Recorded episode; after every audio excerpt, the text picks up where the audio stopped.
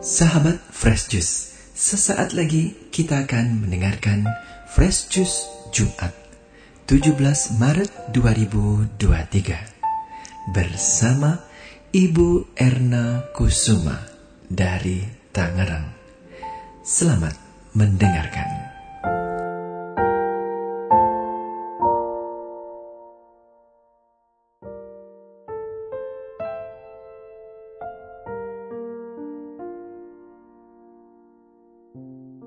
Para pendengar dari Fresh Juice di mana pun berada, bacaan Injil hari ini tentang perintah Tuhan yang paling utama diambil dari Injil Markus bab 12 ayat 28b sampai ayat 34.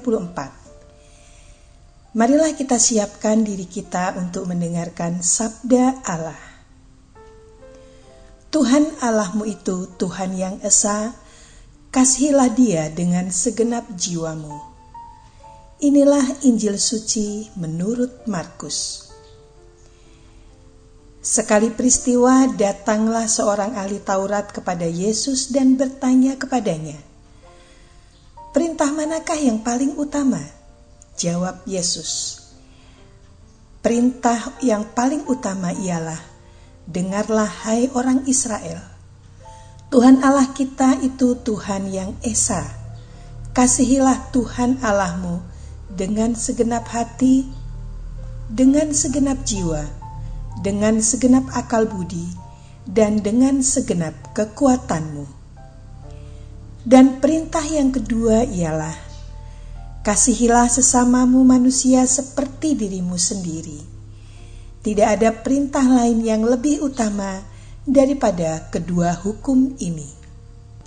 Berkatalah ahli Taurat itu kepada Yesus, "Guru, Tepat sekali apa yang kau katakan, bahwa Dia itu Esa dan bahwa tidak ada Allah lain kecuali Dia. Memang mengasihi Dia dengan segenap hati, dengan segenap pengertian, dan dengan segenap kekuatan, serta mengasihi sesama manusia seperti diri sendiri jauh lebih utama daripada semua kurban bakar dan persembahan. Yesus melihat betapa bijaksana jawaban orang itu. Maka ia berkata kepadanya, "Engkau tidak jauh dari kerajaan Allah." Dan tak seorang pun berani menanyakan sesuatu kepada Yesus. Demikianlah Injil Tuhan.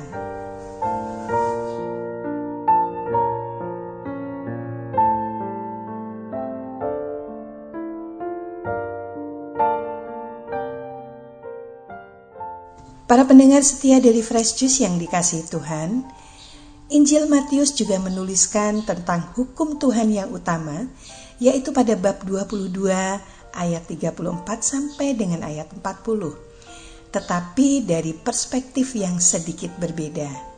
Matius menyebutkan hukum yang terutama dalam hukum Taurat seperti yang ditulis pada ayat 40 pada kedua hukum inilah tergantung seluruh hukum Taurat dan kitab para nabi. Keduanya sama-sama menuliskan tentang syarat atau cara mengasihi Tuhan, yaitu dengan segenap hati, segenap jiwa, dan segenap akal budi. Tetapi Markus menambahkan satu syarat tambahan, dengan segenap kekuatan. Perintah ini sudah sangat jelas bahwa mengasihi Allah adalah prioritas yang mesti didahulukan dan diutamakan daripada segala kepentingan lainnya.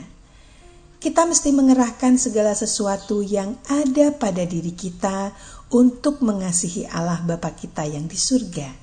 Hati kita, jiwa kita, akal budi kita, dan kekuatan yang kita miliki.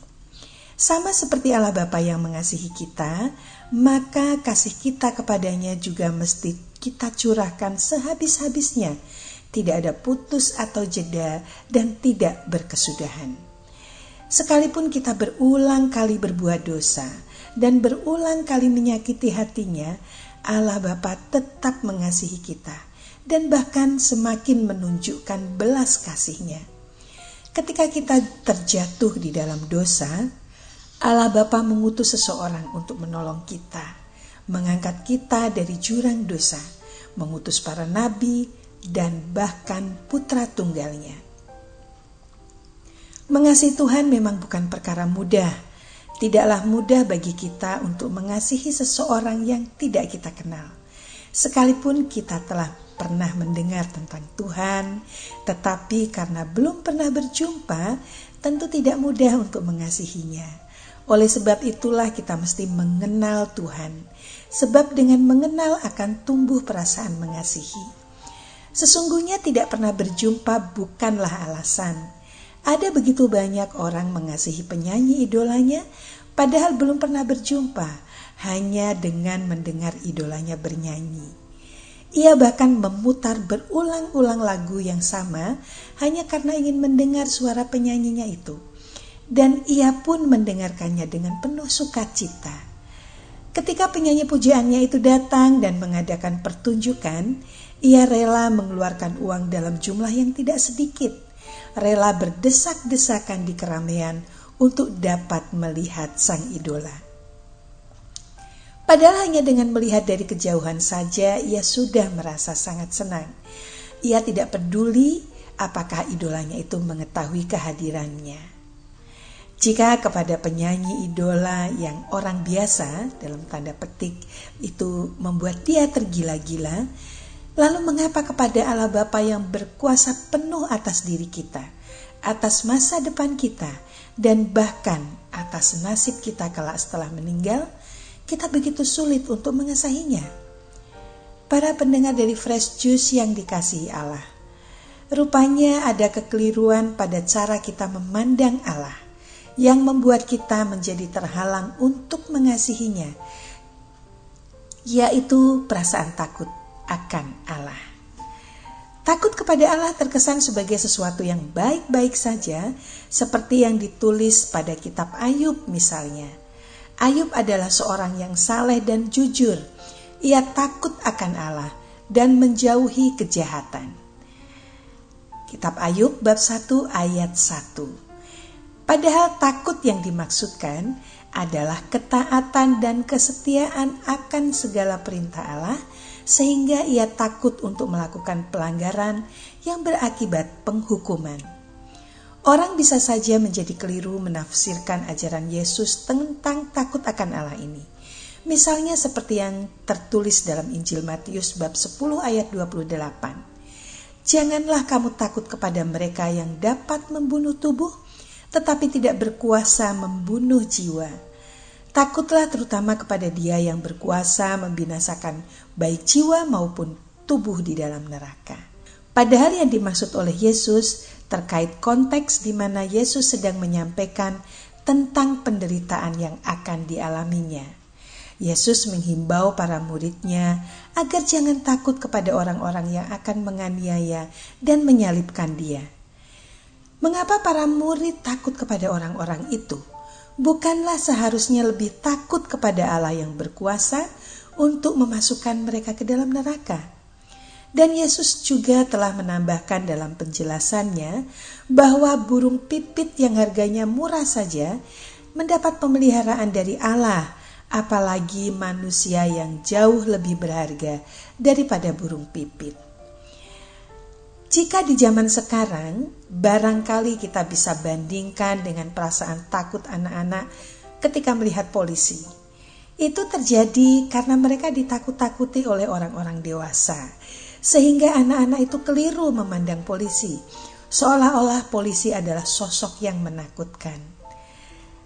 Polisi itu pengayom atau pelindung rakyat. Lalu, mengapa mesti ditakuti?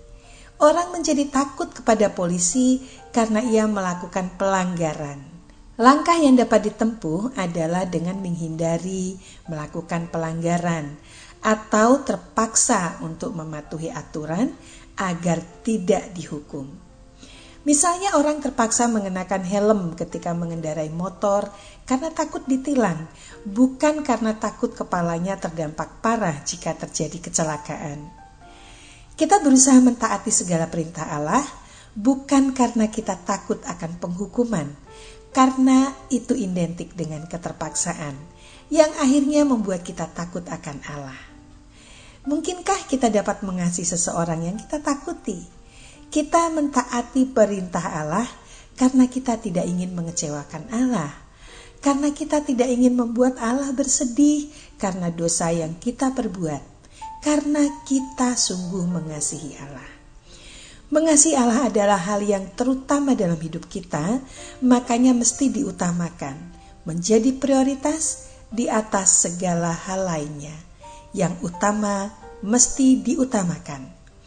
Para pendengar dari Fresh Juice yang dikasih Allah, marilah sekarang kita berdoa bersama untuk mengakhiri renungan kita hari ini.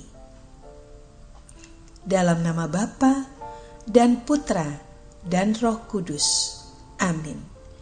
Allah Bapa yang penuh kasih, kami sungguh bersyukur memperoleh pengajaran dari putramu bahwa engkau mengasihi kami yang ingin mengasihimu dan bahkan ketika kami tidak mengasihimu, engkau malah semakin mengasihi kami. Oleh karena itu, kami mohon kepadamu melalui perantaraan Yesus Kristus Tuhan kami, agar hendaknya roh kudusmu berkenan mendampingi kami yang terus-menerus belajar mengasihi engkau dan mengasihi sesama kami. Amin dalam nama Bapa dan Putra dan Roh Kudus. Amin. Terima kasih. Sampai jumpa bulan depan.